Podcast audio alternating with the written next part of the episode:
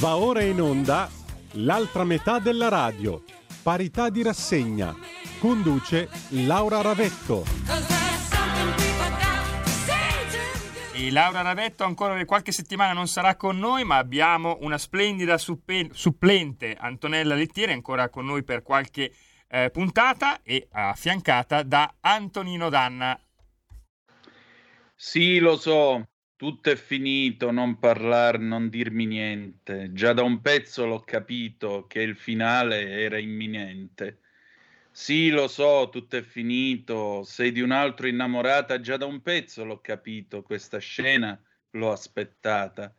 La commedia dell'amore è finita finalmente. Hai spezzato questo cuore, non parlar, non dirmi niente.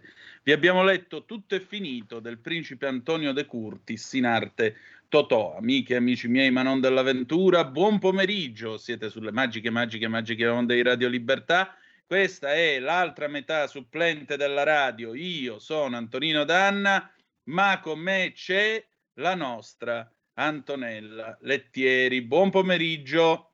Buon pomeriggio, questa è una poesia di addio perché Do, questa è l'ultima mia puntata e che No, non peraltro, ma perché il 26 molto probabilmente la programmazione della radio sarà dedicata ovviamente allo spoglio elettorale, ai risultati, commenti e analisi. E poi ci sarà uh, il 3 di ottobre, credo, il 2 di ottobre, ora non ricordo quando è il prossimo lunedì, mm, eh, vedremo se ci sarai tu o se tornerà Laura Ravetto, quindi io metto le mani un po' avanti, però intanto voglio ringraziare del tuo tempo e della tua disponibilità.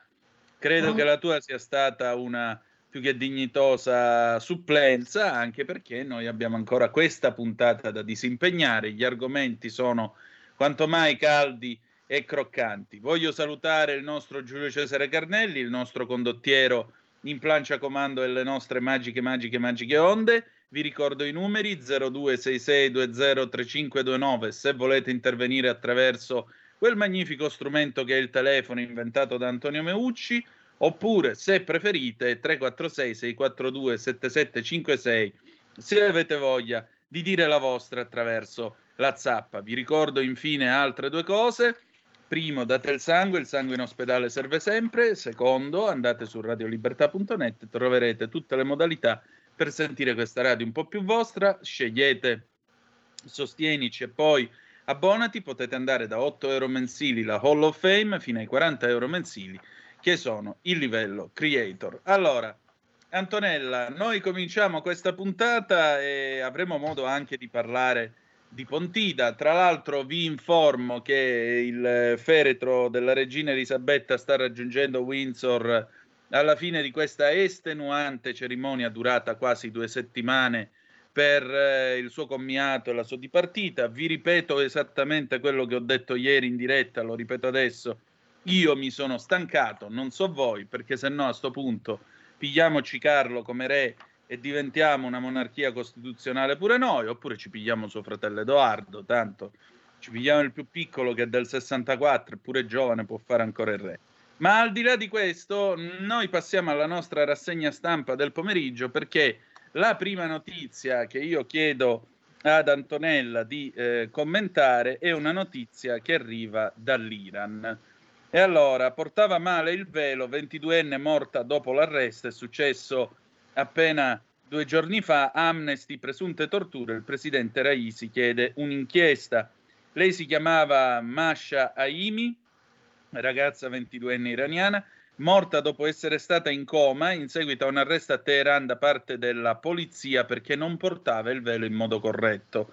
Lo rende noto Iran Wire. Secondo la sezione iraniana di Amnesty International, la ragazza è stata arrestata in modo arbitrario dalla cosiddetta polizia della moralità e ci sono accuse rispetto a presunte torture durante la detenzione. Il presidente iraniano Ebrahim Raisi come fa sapere il governo di Teheran, ha chiesto al Ministero dell'Interno di aprire un'inchiesta sulla morte della ragazza. Adesso abbiamo pure la polizia della moralità. Mm. Non mi sembra molto diverso da quelli che scrivono le lettere a certi giornali in cui dicono che ci sono troppi centimetri quadrati di pelle in mostra e non mi sembra molto diverso da quelli che fanno la crociata contro le ragazze belle perché body shaming qua e là, insomma, quelli vogliono il burka perché è la religione che glielo impone, qui vogliono un burka morale o comunque mh, esteriore perché è il politically correct che lo impone. Tu che cosa ne pensi? Allora, intanto ricordiamo che in Iran il velo è obbligatorio da dopo la rivoluzione islamica del 1979, mm. quindi parliamo veramente di poco tempo fa. Prima del 1979 non era obbligatorio. Paradossalmente ci siamo evoluti per tornare indietro in questi paesi. E la notizia sì della giovane Masha che è appena 22enne eh, viene uccisa in questo modo ci, ci, fa riflettere, ci fa tornare alle notizie eh, del regime talebano che è ritornato in carica, ci fa, ci fa ricordare l'11 settembre, ci fa ricordare l'impegno di un'America e di un'Europa che però eh, si ritrova a fare i conti con una cultura, quella islamica, che è una cultura basata sul terrore e sulla mancanza di diritti umani, soprattutto per quanto riguarda le donne. Abbiamo visto non solo in Iran, che è famosa l'Iran per uh, tutto ciò che compete la riduzione della libertà della donna. Eh, la religione islamica è un conto, poi dopo attuare delle forme politiche volte a zittire le donne ne è un'altra. Questa ragazza la cosa che mi ha fatto più riflettere è il fatto che fosse in vacanza. Lei era in vacanza con la famiglia a Teheran e improvvisamente davanti al fratello è stata prelevata dalla polizia moralizzatrice per un'ora di rieducazione in caserma. Quindi immaginate questa ragazzina di 22 anni che va in vacanza con i familiari mentre sta girando e fa turismo, porta ricchezza in quel paese, eh, fa turismo, viene presa perché semplicemente qualche capello riccio che aveva era uscito fuori da questo velo. Cioè io immagino me quando vado in vacanza e veramente sudata, mi capita pure a me di stare disordinata, sta ragazza per una ciocca di capelli si è ritrovata prelevata dalla polizia. Il fratello ha, ha testimoniato dicendo che era andato sotto la caserma perché pensava che da lì onora la sorella uscisse. Invece ha sentito le urla della sorella e poi ha capito che qualcosa non andava quando l'ambulanza è andata lì e dopo tre giorni di coma è morta la ragazza. Ecco, la cosa più, mm, più, assurda, lo voglio ricordare a chi ci ascolta. Eh, c'è anche questo fatto, e credo che in quanto psicoterapeuta tu possa dire la tua, il concetto dei capelli. Direte voi, ma aveva qualche ciocca di capelli? Sì. Allora vi racconto questo. Nell'intervista con la storia, questo bellissimo libro di Oriana Fallaci, Oriana Fallaci racconta il suo arrivo a Teheran nel 79 quando andò a fare la famosa intervista all'Ayatollah Khomeini, eh, intervista nel corso della quale lei si tolse il burka e Khomeini se ne andò. Eh, quando lei arriva in albergo dice io voglio, volevo farmi la permanente, volevo insomma farmi vedere da un parrucchiere perché volevo andare in ordine dall'Ayatollah Khomeini. E allora si organizza questa specie di riunione carbonara nel sottoscala dell'albergo dove lei è ospite Arriva questo disgraziato con le mani tremanti, che era prima della rivoluzione un coiffeur pour dame, dove qualunque eh, donna o ragazza che ci sta ascoltando qua in Italia tranquillamente frequenta e non succede assolutamente, non è illegale andare dal coiffeur pour dame, tra l'altro beate voi che potete andare a curarvi i vostri capelli, io dal barbiere che ci vado a fare ormai, ma voglio dire, questo, quest'uomo arriva tremante, gli passano la lacca, gli passano lo shampoo, lei viene accomodata su una specie di, di seggiola, dopodiché le mettono dietro il vascone, quello per recuperare i panni. Quando si tirano fuori i panni, si riprendono i panni che sono stati stesi al sole, e questo comincia a massaggiarle la testa con lo shampoo e dice lo vedete tutti, io sto facendo questa cosa, però lo sapete che sto rispettando la legge. Perché? Perché la rivoluzione iraniana aveva stabilito che i capelli sono un enorme elemento di richiamo sessuale e di invito al peccato E quindi in quel momento la Fallaci stava commettendo peccato morale nei confronti di questo qua. E questo qua era passibile di essere preso dai Pasdaran, le guardie della rivoluzione di Comeini, e probabilmente non ne avremmo saputo più nulla. E quindi lui, a maggior ragione, mentre le massaggia i capelli davanti a tutti, dice: Voi mi siete testimoni perché io lo sto facendo perché è lei che è infedele e non conosce le leggi della vera religione e quindi sono costretto a farlo. Ma quella che pecca è lei, non sono io che sto peccando. Allora, i capelli, che ruolo hanno a livello psicologico? Che cosa possono significare? Ritorniamo qui in fondo a Freud, alle radici della psicologia. I capelli sono sempre stato sinonimo per una donna di sensualità. Si immagini capelli lunghi, capelli corposi, le famose trecce che soprattutto al sud Italia per vocazione si tagliavano, no? si davano ai santi. Le donne magari che avevano, volevano augurarsi un buon matrimonio o magari avevano uh, problemi nell'avere figli, tagliavano questi enormi capelli e davano questa treccia uh, al santo come buon augurio o come ringraziamento per una grazia ricevuta e quindi la femminilità è molto vincolata alla chioma, almeno nella, nella nostra cultura antica. Certo. E, ehm, però mm, ecco, quello che, che, su cui vorrei porre l'attenzione Uh, Masha Amini è morta, però quello che è successo dopo è di una forza impressionante, perché durante il suo funerale tantissime donne si sono tolte il velo in forma di protesta. Ricordiamo che togliersi il velo in forma di protesta è un qualcosa di coraggiosissimo per queste donne, perché l'hanno fatto alla luce del, del sole e stanno cercando in tutte le maniere di riprendersi la loro libertà. Un gesto forte di opposizione a un regime che è uno dei più duri sulle, riguardo le donne, un regime che noi contrastiamo per la nostra cultura occidentale e che è giusto continuare a dire che le donne hanno gli stessi diritti degli uomini, ne devono avere, noi dobbiamo essere netti nello schierarci a favore di queste donne coraggiose che oggi sono loro in prima persona a combattere per se stesse e quindi eh, Masha Amini non è morta in vano. Il gesto di tante altre donne fanno capire che sono stanche noi occidentali non possiamo che essere accanto a loro moralmente ma anche con la nostra politica internazionale. A me viene da ricordare una cosa bruttissima che ha fatto Di Maio quando è, è subentrato il regime talebano e, and- e ha pubblicamente detto noi dobbiamo rapporti distensivi con i talebani. Ci sono questi rapporti distensivi?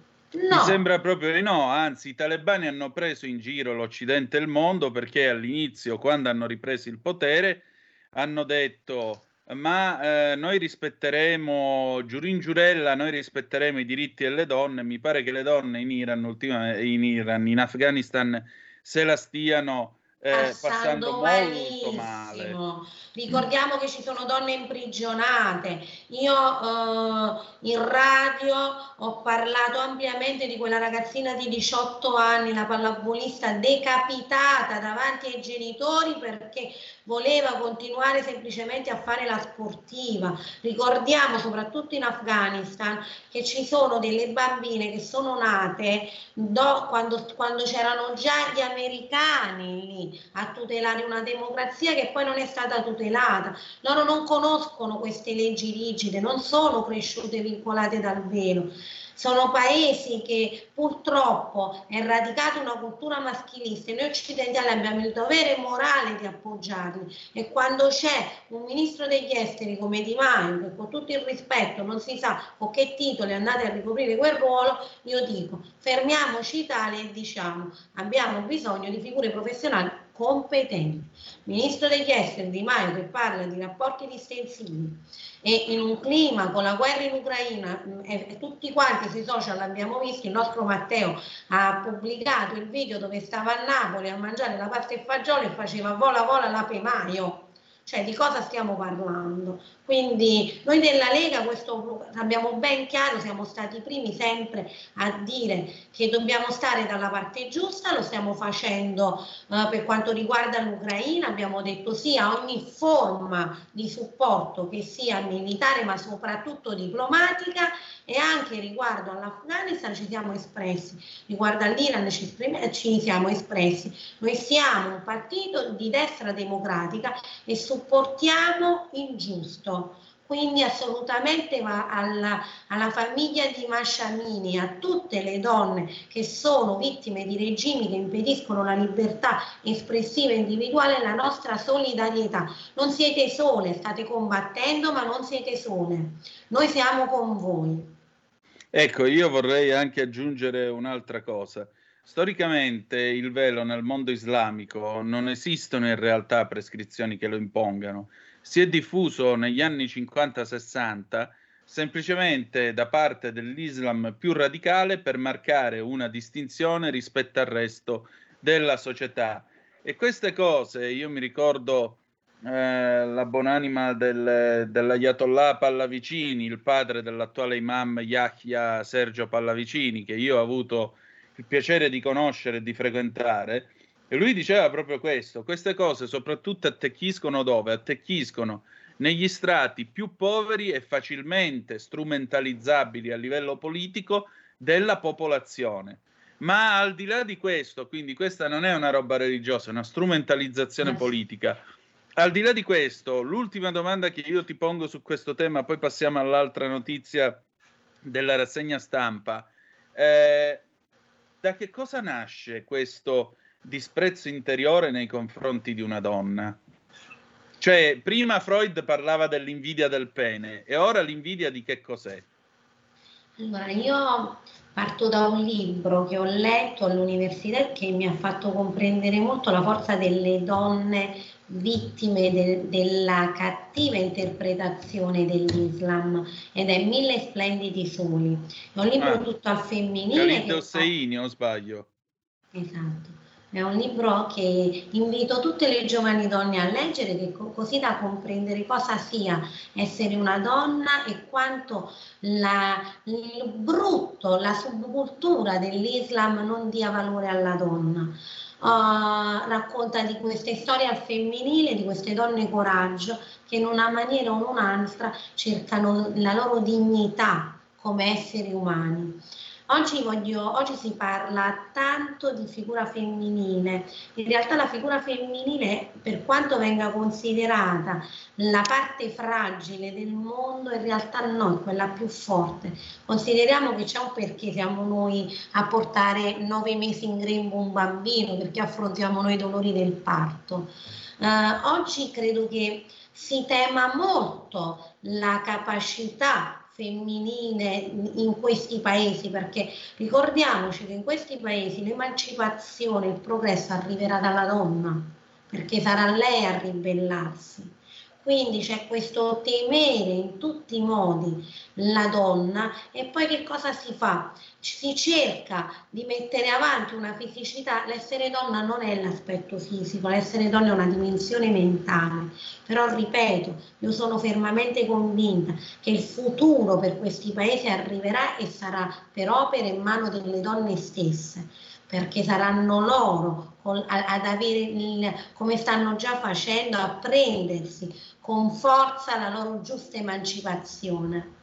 E, e quindi allora va, sono, sono, veramente donne coraggio, noi siamo più fortunati noi in Occidente, noi facciamo diverse battaglie che diverse, siamo sempre combattenti, però loro veramente hanno tutta la mia stima perché loro vivono un momento dove uh, si è di fronte a una scelta, o sei coraggioso o non lo sei, o scendi in piazza a un funerale e togli il velo sapendo che lo fai per te, per tua nonna, per tua figlia e per le prossime generazioni che verranno. Allora la tua vita non ha un senso solo, un, è un'idea più ampia, non sei donna tu te stessa, sei, la, la, sei donna in senso lato e io le apprezzo tanto perché, ripeto, sono in un momento storico dove gli è chiesto di scegliere coraggio o non coraggio e non si stanno tirando indietro. Ricordiamo che nelle carceri iraniane ci sono tantissime donne vittime di tortura e lo sappiamo, sono lì e fa, sarebbe facile dire va bene mi pento, va bene metto il velo, va bene non lo faccio altrimenti vengo frustrata, fu, uh, fustigata. Invece che cosa fanno? Scelgono tutti i giorni una dimensione di donna diversa. Sono donne per permettere ad altre donne di esserlo e a me va tutta la loro veramente stima. Sono donne coraggiose e a noi ci piacciono, a noi piacciono tanto. Perché per quel poco che vale anche la mia di stima. Però ecco appunto, tu parlavi della donna in quanto madre, allora ti voglio leggere una notizia che arriva da Open, 17 settembre 2022. Silvia Mereu è la farmacista 42enne di Barbara salvata dai pompieri durante l'alluvione nelle Marche. Suo figlio Mattia, 8 anni, è nell'elenco dei dispersi. Per la sua ricerca nel territorio di Castellone di Suasa è stato usato anche un termoscanner Silvia è ricoverata in ospedale con un principio di polmonite. Ha raccontato a Repubblica che cosa è successo. Aveva appena lasciato la farmacia, erano le 20, massimo 20 e 30. Mattia aveva trascorso il pomeriggio al padre.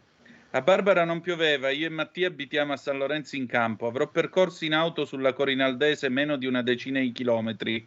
È iniziato a piovere, poi ho visto quell'onda marrone arrivare come una furia verso di noi. A quel punto ha tentato di tornare indietro, ma è arrivata un'altra ondata dal nevola. A quel punto ha deciso di scendere dall'auto col figlio. Mattia è autistico. Non parla, ma aveva negli occhi il terrore. Cercavo di tranquillizzarlo, ho slacciato le cinture e ci siamo ritrovati in quel mare di detriti. Quando è arrivata un'altra ondata, racconta Silvia, Mattia le è scivolato dalle braccia. L'ho visto aggrappato a un, con- a un tronco. Io provavo a raggiungerlo, gli urlavo la mamma è qua, amore. Mi aggrappavo a rami, rocce poi sono salita su un albero, ma da lì non l'ho visto più. C'era solo il nero attorno a me. Silvia è rimasta per due ore ferma, continuando a urlare, fino all'arrivo dei soccorritori che l'hanno portata all'ospedale. Non riesco a perdere la speranza, lo so che non è razionale, sono trascorse quasi 24 ore, ma io rivoglio mio figlio, lancio un appello ai soccorritori, riportatelo alla sua mamma. Prego. In realtà adesso sono più di 24 ore. Ecco appunto, perché Posso... la notizia qua è datata 17, ora siamo al 19 ovviamente. Noi, noi cosa possiamo dire? Una storia che ci ha lasciato senza fiato, una donna che da madre spera e veramente noi abbiamo bisogno di questo miracolo, abbiamo bisogno di ritrovarlo, Mattia. Tutti noi siamo siamo col fiato sospeso perché ci siamo abituati a non credere più nel lieto fine, forse in questo momento storico ne necessitiamo tanto. Io, la mia mente va a quel bambino che uh, di pochi anni che era, era, disperso da casa e poi un giornalista della vita in diretta dopo oltre due giorni di assenza lo trovò in un burrone vivo. Io spero accada veramente questo, ma lo spero da essere umano. Lo spero perché Mattia non è fragile solo perché è un bimbo di soli otto anni, Mattia è fragile pure perché è un bambino speciale, un bambino autistico. Noi come Lega abbiamo, sappiamo bene che cos'è la disabilità, non per niente abbiamo combattuto tanto per un ministero, Erika Stefani è, un, è stato un ministro fantastico, il ministro della disabilità è stato un ministero fortemente voluto dalla Lega perché siamo vicini alle famiglie dei disabili, dei bambini speciali. Essere autistici non è facile in Italia. Avere all'interno di un nucleo familiare un bambino autistico ehm, è fonte molto spesso di grande amore, coraggio, ma anche molta angoscia per i genitori perché non ci sono gli strumenti. Noi in Campania abbiamo fatto una battaglia forte per far riconoscere l'ABA come eh, terapia funzionale nelle scuole, ci siamo riusciti, però c'è tanto da fare riguardo questa, questo, questo, disturbo che colpisce tanti bambini, che li rende bambini che non hanno difese, non hanno protezioni. Un bambino normale sarebbe terrorizzato, un bambino autistico che non ha un rapporto di apertura normale col mondo non comprende, eh, fa fatica e si lavora su pochi riferimenti. La madre è uno di quelli. Vedersi scaraventato via senza avere strumenti di difesa è angosciante. È vero, la mamma ha detto delle cose nel giustissimo, io urlavo, dicevo mamma è qui, perché diceva questo? Per cercare di nuovo il contatto visivo col figlio che diversamente non sapeva neanche a cosa stesse andando incontro. Mattia è un bambino che, che, che, che, lo Stato deve aiutare tutti i giorni, ma non deve aiutare solo Mattia. Lo Stato sta cercando, noi della Lega, vi volevo ricordare questo, noi siamo come partito il partito che ha speso più pagine, più proposte in merito alla disabilità e questo è un nostro orgoglio, io ne vado veramente fiera perché siamo il partito che ha dato più proposte reali e ha dato spazio, spazio e credito ad un fondo bellissimo che già abbiamo che è quello dopo di noi, proprio per garantire ai familiari, ai caregiver che dopo di loro i figli non saranno abbandonati, lo Stato non li abbandona, lo Stato è una grande mamma che si prende cura dei suoi figli, soprattutto più fragili. Allora, noi ci prendiamo 30 secondi di pausa, poi torniamo con un pezzo del 93 di Laura Pausini, La solitudine, perché, perché poi ve lo spiega Antonella tra poco. Stai ascoltando Radio Libertà. La tua voce libera, senza filtri né censura. La tua radio.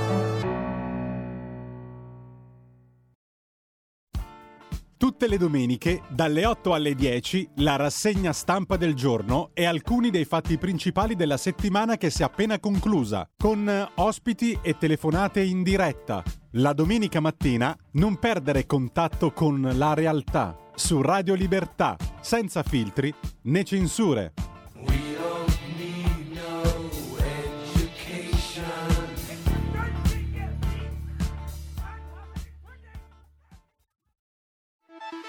Stai ascoltando Radio Libertà, la tua voce libera, senza filtri né censure, la tua radio.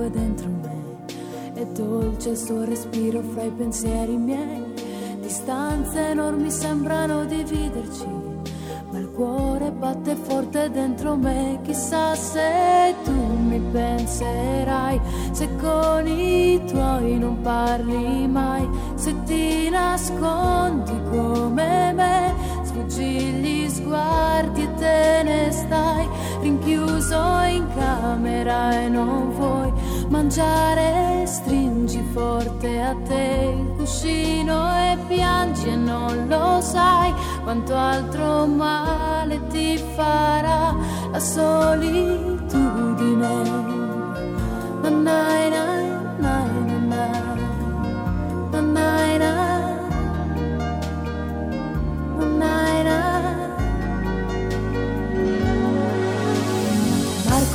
Diario una fotografia agli occhi di bambino un poco timido.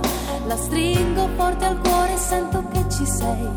Fra i compiti di inglese e matematica, tuo padre i suoi consigli, che monotonia. Lui con il suo lavoro ti ha portato via. Di certo il tuo parere non l'ha chiesto mai. Ha detto un giorno tu mi capirai, chissà se se con gli amici parlerai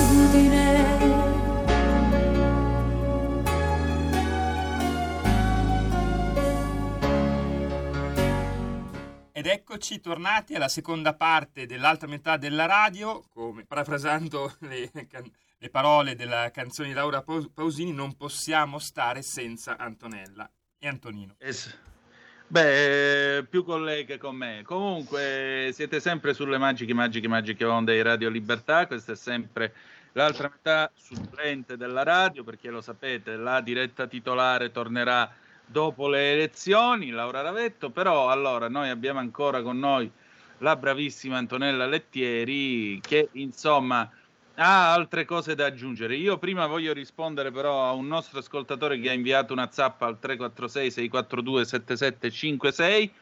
Scusate, ma se si fa un campionato del mondo di calcio in un paese, appunto il Qatar, dove non ci sono diritti civili, dove le donne devono subire di tutto e tutto per i soldi delle persone, non interessa più niente. Poco da dire, ha ragione Cantona quando dice che non gliene frega niente del mondiale in Qatar e non lo seguirà. A me già il calcio non frega assolutamente niente, i mondiali li guardo proprio come un grande rito. Ma poi figurati se sto a guardare un mondiale in pieno novembre nello, nel, nel, nello stadio con l'aria condizionata perché fuori fa caldo estremo, eccetera, eccetera. E dai, su. Antonella, prego. Allora, noi stavamo, mettiamo, facciamo la chiusura, il cerchio a quanto ecco. riguarda le disabilità esatto. e, ricor- e, ricordiamo che noi nella Lega, diversamente da altri partiti, le disabilità le conosciamo bene. Abbiamo focalizzato qual è il punto principale, che è quello di dare il sostegno ai disabili, ai, alle, agli speciali, ai diversamente abili, ma soprattutto bisogna farlo supportando le famiglie, perché le famiglie non devono essere lasciate sole. Abbiamo detto che sono tante le proposte della Lega nel programma esposto per quanto riguarda le disabilità che partono dal turismo che sia agevolato e quindi sia un turismo che possa permettere alle famiglie che hanno al proprio interno un disabile di poter usufruire delle bellezze dell'Italia, perché si parla tanto di turismo, di svilupparlo in Italia, però poi dopo pochi pensano di poterlo rendere accessibile a tutti. Parla, noi parliamo soprattutto alle esigenze delle famiglie quindi alla, ai centri diurni, a tutto ciò che è il sostegno, perché ricordiamo che non si abbandonano le famiglie a loro stessi, noi non lo facciamo, abbiamo avuto un ministro che di disabilità ne capisce veramente perché noi appoggiamo la nostra politica sulle competenze. E riguardo la disabilità, la Lega a noi ci piace, a me proprio mi fa innamorare, mi fa impazzire. Oh, eh, detto questo, abbiamo parlato di disabilità, abbiamo parlato di Lega, ieri c'è stata Pontida, tu non ci sei potuta andare, però so che hai qualcosa da dire sul tema prima di chiudere in bellezza con la Pausini. Allora sì, dopo chiudiamo con la Pausini. E io non ci sono potuta andare perché adesso mi vedete bene, io sono stata due giorni a letto, sono, mm, la, da noi io sono scaramantica, dico, il malocchio dei 5 Stelle che mi ha bloccato e mi ha, mi, mi ha messo a letto. C'è stata un'Italia in movimento, un'Italia che si è recata a Pontida dove abbiamo mostrato che siamo in tanti siamo un partito che riesce ad ascoltare e riesce a cambiare. Oggi l'ho detto in un'intervista con estremo orgoglio, penso che la Lega sia uno dei partiti che abbia dimostrato di più che sta sul pezzo, sta sul cambiamento. Tanti giovani dal sud Italia, dal nord Italia si sono riuniti e il canto era uno, quello di credere in un'Italia giusta. Noi abbiamo gli strumenti per farlo e veramente tra un po' al 25 è vicino, è vicino per noi candidati in prima persona perché andremo a vedere realmente il nostro operato se è arrivato alle persone, ma so che tanti in radio ci stanno ascoltando e aspettano con ansia il 25 perché il 25 riprenderemo il nostro posto al governo, perché non c'è futuro per un paese che si mette in balia di un PD che è il cestino del, dell'indifferenziato. Lo è diventato perché dal momento momento in cui accetta un impegno civico di Di Maio vuol dire proprio che di che cosa stiamo parlando. Ovviamente parliamo a livello politico, precisiamo. Politico, politico assolutamente. Oggi mi avevano chiesto, un giornalista mi ha chiesto ma lei che cosa pensa di Renzi e Calenda, il gatto e la volpe di questa tornata elettorale? due mine vaganti, il paese ha bisogno di certezze, noi diamo certezze e Pontida è una di queste, dopo tanti siamo ritornati più forti di prima e adesso ci manca solo il 25 ragazzi, andiamo a votare e riprendiamoci, eh, ci sta una serie napoletana che dice andiamoci a pigliare che è nuovo. Oddio, quella è meglio non citarla perché sai, presta presta il fianco a non poche strumentalizzazioni. Ma dai, no, ma lo diciamo in senso buono, andiamo a prenderci quello che sappiamo fare bene, noi sappiamo, noi di destra, governare, andiamo a farlo. Andiamo perché l'Italia ha bisogno, ha bisogno di noi, di un governo solido e noi abbiamo tutti gli strumenti per garantire continuità a un paese che è stato veramente troppo, troppo danneggiato. Abbiamo proposte serie, mettiamo le mani in pasta dove le dobbiamo mettere, non abbiamo paura di aiutare gli italiani. Sicuramente. Sicuramente tutti gli italiani, ma gli italiani si aiutano soprattutto dando legalità e lavoro e non il sussidio per stare a casa con una coscia sopra e una sotto, che è il movimento di chi sta comodamente con le gambe accavallate sul divano a guardare la televisione. Non è assolutamente il caso. Ieri del resto Mario Barbuto, il presidente dell'Unione Cechi, eh, candidato in quel di Palermo, è stato molto chiaro dal, eh, dal palco di Pontida e l'ha detto chiaramente, eh, il reddito eh, di cittadinanza è già un ossimoro nella sua espressione, perché reddito è ciò che viene dal lavoro, mentre invece qui non si dà assolutamente alcun lavoro, qui si danno dei soldi come sussidio a chi lavoro non ne ha e gli si dice resta là, ti teniamo là. E non è questo il futuro del meridione d'Italia, non si aiuta, non si fa il bene del meridione d'Italia in questo modo, soprattutto la cosa più importante è non si danno soldi a quelli che stanno bene e possono andare a lavorare. Chi non ce la fa va aiutato, guai se così non fosse. Ma eh, chi può legittimamente lavorare non deve, non deve stare a casa col, col sussidio. Noi lo diciamo sempre, lo Stato che si definisce tale civile deve mettere in cantiere tutti gli strumenti volti a combattere la povertà. Ma una cosa è la povertà e dare aiuto a chi realmente non può andare a lavorare, un'altra cosa è permettere a nulla facenti di stare sul divano e, vede, e deridere, deridere lavoratori dignitosi che vanno a lavorare, a sacrificarsi e con fatica arrivano anche a fine mese. L'aiuto va dato ma non nei termini dei 5 Stelle, c'è stato veramente un, un, un, passaggio molto brutto che è quello di fomentare il nulla fare. Noi siamo una, una repubblica basata sul lavoro e tale vogliamo rimanere. Lavoro e dignità. Quando tu parli di lavoro parli di futuro, quando parli di lasciare il giovane a casa sul divano a poltrire parli di assistenzialismo e non lo merita chi, chi ha, il, ha la possibilità di lavorare. Su questo noi siamo categorici. Esattamente. E adesso chiudiamo con una nota, diciamo così, lieta, mettiamola così, perché sapete che in Italia nelle grandi tragedie c'è sempre un momento comico. Eh, intanto vi ricordo 0266203529 se volete intervenire per telefono, oppure 346 642 7756 per le vostre zap o WhatsApp che dir vogliansi. Allora, questa settimana una delle polemiche più al dente, più croccanti che abbiamo ascoltato, più scottanti, perché in questo paese evidentemente gli altri problemi sono stati risolti, evidentemente le bollette costano la metà della metà della metà di quanto costavano fino ad adesso, abbiamo risolto i problemi con la crisi energetica, l'occupazione, abbiamo sconfitto tutte le mafie e quant'altro. Bene, il vero problema è che Laura Pausini, signore e signori, in diretta televisiva si è rifiutata di cantare in un eh, programma spagnolo Bella Ciao. E quindi da qui siccome lei ha spiegato io non lo canto perché è un brano che è oggetto di strumentalizzazione politica da qui eh, accuse polemiche varie ed eventuali. Ora, io già ieri ho dovuto subire, perché il verbo forse è più corretto, l'affermazione di Letta secondo la quale Pontida era una succursale, del, era una provincia ungherese, Pontida provincia ungherese, vabbè.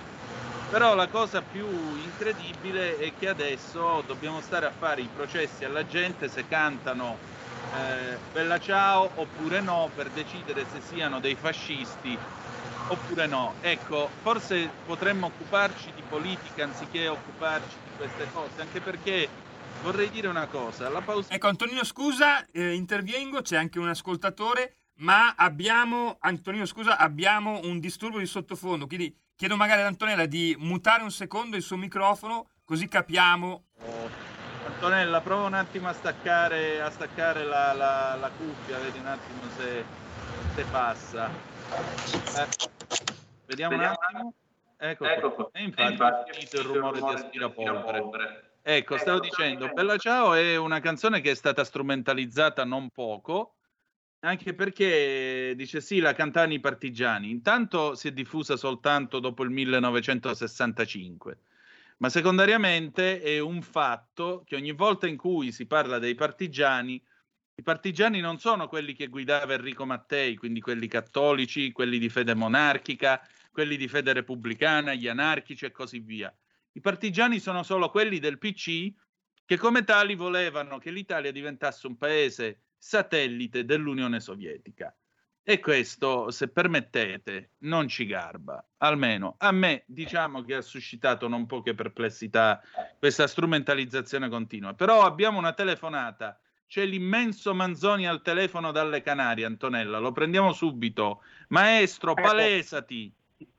Ecco, sono qua, mi paleso, mi paleso, mi illumino anche. No, volevo farti una domanda. Eh, siccome oggi è stato il funerale della regina, e c'era un reggimento di giubbe rosse canadesi. E a me è parso intravederti nel reggimento delle giubbe rosse canadesi. Allora vorrei sapere con che cacchio di aereo sia arrivato da Londra a Milano in così poco tempo per andare in via Bellerio. Basta, tutto lì. Ti rivelo Ciao. un segreto, io viaggio ancora col Concorde, però è motorizzata Alfa Romeo, non Olympus 593, perché con il motore Olympus è più lento. Va bene, tornando a noi. Allora, Antonella, questa strumentalizzazione è di nuovo il rumore che si rivolvere che ti do. Prego. E stavolta non sono io. Eh, non lo so perché nemmeno io, insomma, però è strano che ogni tanto viene fuori questo rumore di aspirapolvere. Comunque, il tuo parere sulla vicenda Pausini? Allora, il PD si palesa sempre per quello che è. Loro sono i buoni, però strumentalizzano e sono meno democratici dei democratici stessi. Le canzoni lasciamole cantare a chiunque e quando vogliono non le strumentalizziamo. Bella Ciao è una canzone che ha strumentalizzato la sinistra, è una canzone che è sempre stata simbolo di rivolta, ma rivolta in senso lato. Loro se ne sono voluti appropriare e Laura Pausini, da artista qual è, ha fatto bene a dire non voglio strumentalizzare la musica preferisco cantare altro proprio in questo momento storico particolare dove in Italia si stanno, ci sono le politiche, lasciamo le canzoni cantare e lasciamo i politici far politica. Ecco, ci ha dato un buon esempio di quello che dovrebbero fare tante persone che si trovano in politica senza, senza poter essere politici. A ognuno il suo, lasciate la nostra Laura libera e veramente smettiamola di strumentalizzare perché è un artista che ha dato tanto all'Italia da tanto ci porta in tutto il mondo ed è, lei è degli italiani non è di destra non è di sinistra la musica è in vita e quando un artista ci dà l'orgoglio di portarci su palchi internazionali, lasciamola libera, non attacchiamola, non le fa- facciamo male all'arte, ragazzi. L'arte che è il simbolo, noi siamo famosi nel mondo per la nostra arte, per la nostra creatività. Perché dobbiamo fare, facciamo proprio brutta figura. Letta ha perso l'ennesima occasione di tacere, anche perché certe persone del PD nei loro discorsi dovrebbero usare più pause, perché so, proprio quelle pause sono le cose più interessanti che hanno da dire. E qua mi taccio. Questa era una stoccata non da poco. Ricordami di non litigare mai con te. E... Ecco qua, meglio rapporti neutrali come la Svizzera, che è molto meglio. Ma eh, diciamo così, perché secondo te c'è questa campagna elettorale puntata sulla continua demonizzazione dell'avversario? Questo da un punto di vista psicologico, come può essere letto? Io penso che mh, il PD stia facendo un grande errore, si sia posto contro la destra. Io sono luce, la destra è buio, ma chi l'ha detto? Gli italiani lo sanno bene che noi non siamo buio, noi siamo concretezza. Quando trovi una campagna elettorale fatta di personaggi improvvisamente big scesi in campo che non hanno mai fatto politica, presi lì e la campagna elettorale la basi solo sul confronto, io sono buono e tu sei cattivo, è pochezza di contenuti. L- ricordiamo che il PD è sta, ha, ha votato non in riduzione del, de, no, ha rifiutato un tetto massimo di stipendio per i ministeri. Allora io mi chiedo, tu parli tanto di povertà, Ah, parli tanto di giustizia e poi che fai in Parlamento? Non reputi necessario quello che noi eravamo disposti a fare, ossia di dire mettiamo un tetto massimo di stipendio per i ministeri. Allora, le bugie hanno le gambe corte, la verità corre più forte. È una canzone bellissima che io canto sempre a mia figlia e serve per dire noi non dobbiamo avere paura di chi racconta le menzogne agli italiani, perché le bugie hanno le gambe corte, la verità corre forte. Lo sappiamo tutti quello che hanno fatto, quello che fanno. E allora quando, quando un partito, le uniche argomentazioni che usa sono quelle diffamatorie contro un altro, vuol dire che c'è pochezza c'è pochezza, noi parliamo, di, raccontiamo di quello in cui crediamo, loro raccontano di una storia che di fatto non c'è più, questo PD democratico dove esiste più? Questo PD onesto. Ricordiamoci che in Campania chi voterà il PD voterà Di Maio all'uninominale, cioè voterà una persona che li ha screditati sempre e comunque Ricordiamo cos'è il PD. Il PD sta mettendo le basi per un ennesimo atto sciagallo nei riguardi degli italiani. Questo dobbiamo stare bene attenti. A noi non importa degli altri, a noi importa di noi stessi. Noi siamo un partito, io lo chiamo il partito popolare, noi siamo del popolo e il popolo la conosce la verità. Perché il popolo non è stupido, no, soprattutto. Ma... Abbiamo una telefonata, Antonella. Pronto? Chi è là? Pronto? Sì. sì eh, buongiorno, sono Giusy di Varese. Eh, scusi se cambio un po' mh, mm, argomento, però io mi sono chiesta tante volte, tutti quelli che prendono il reddito di cittadinanza perché sono poveri, cioè, prima di che cosa vivevano? Bella domanda, bella domanda. Qualcuno di espedienti evidentemente, qualcun altro in nero. Di lavoro, di lavoro.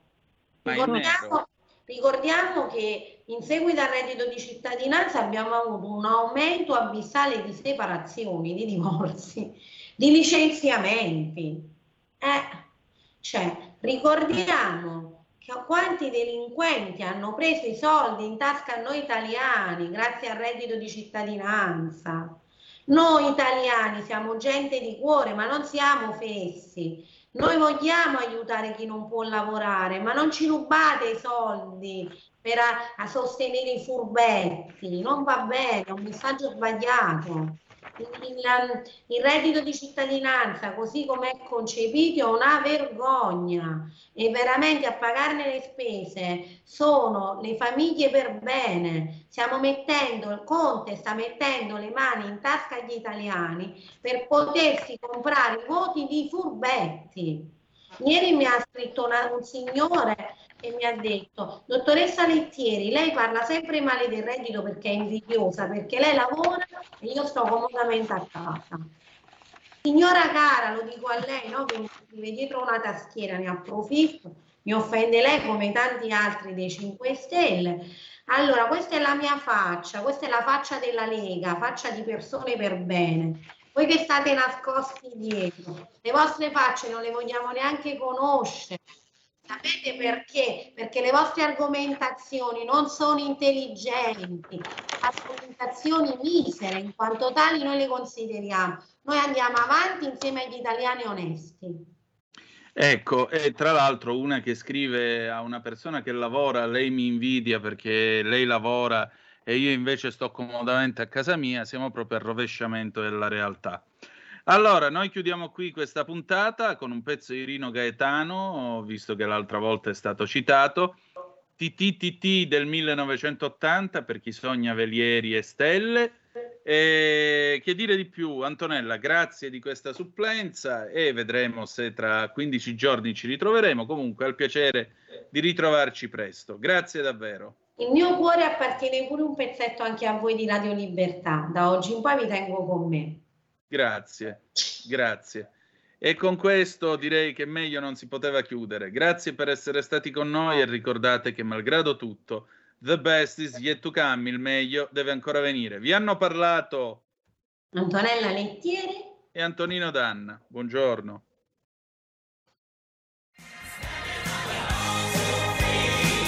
Avete ascoltato l'altra metà della radio.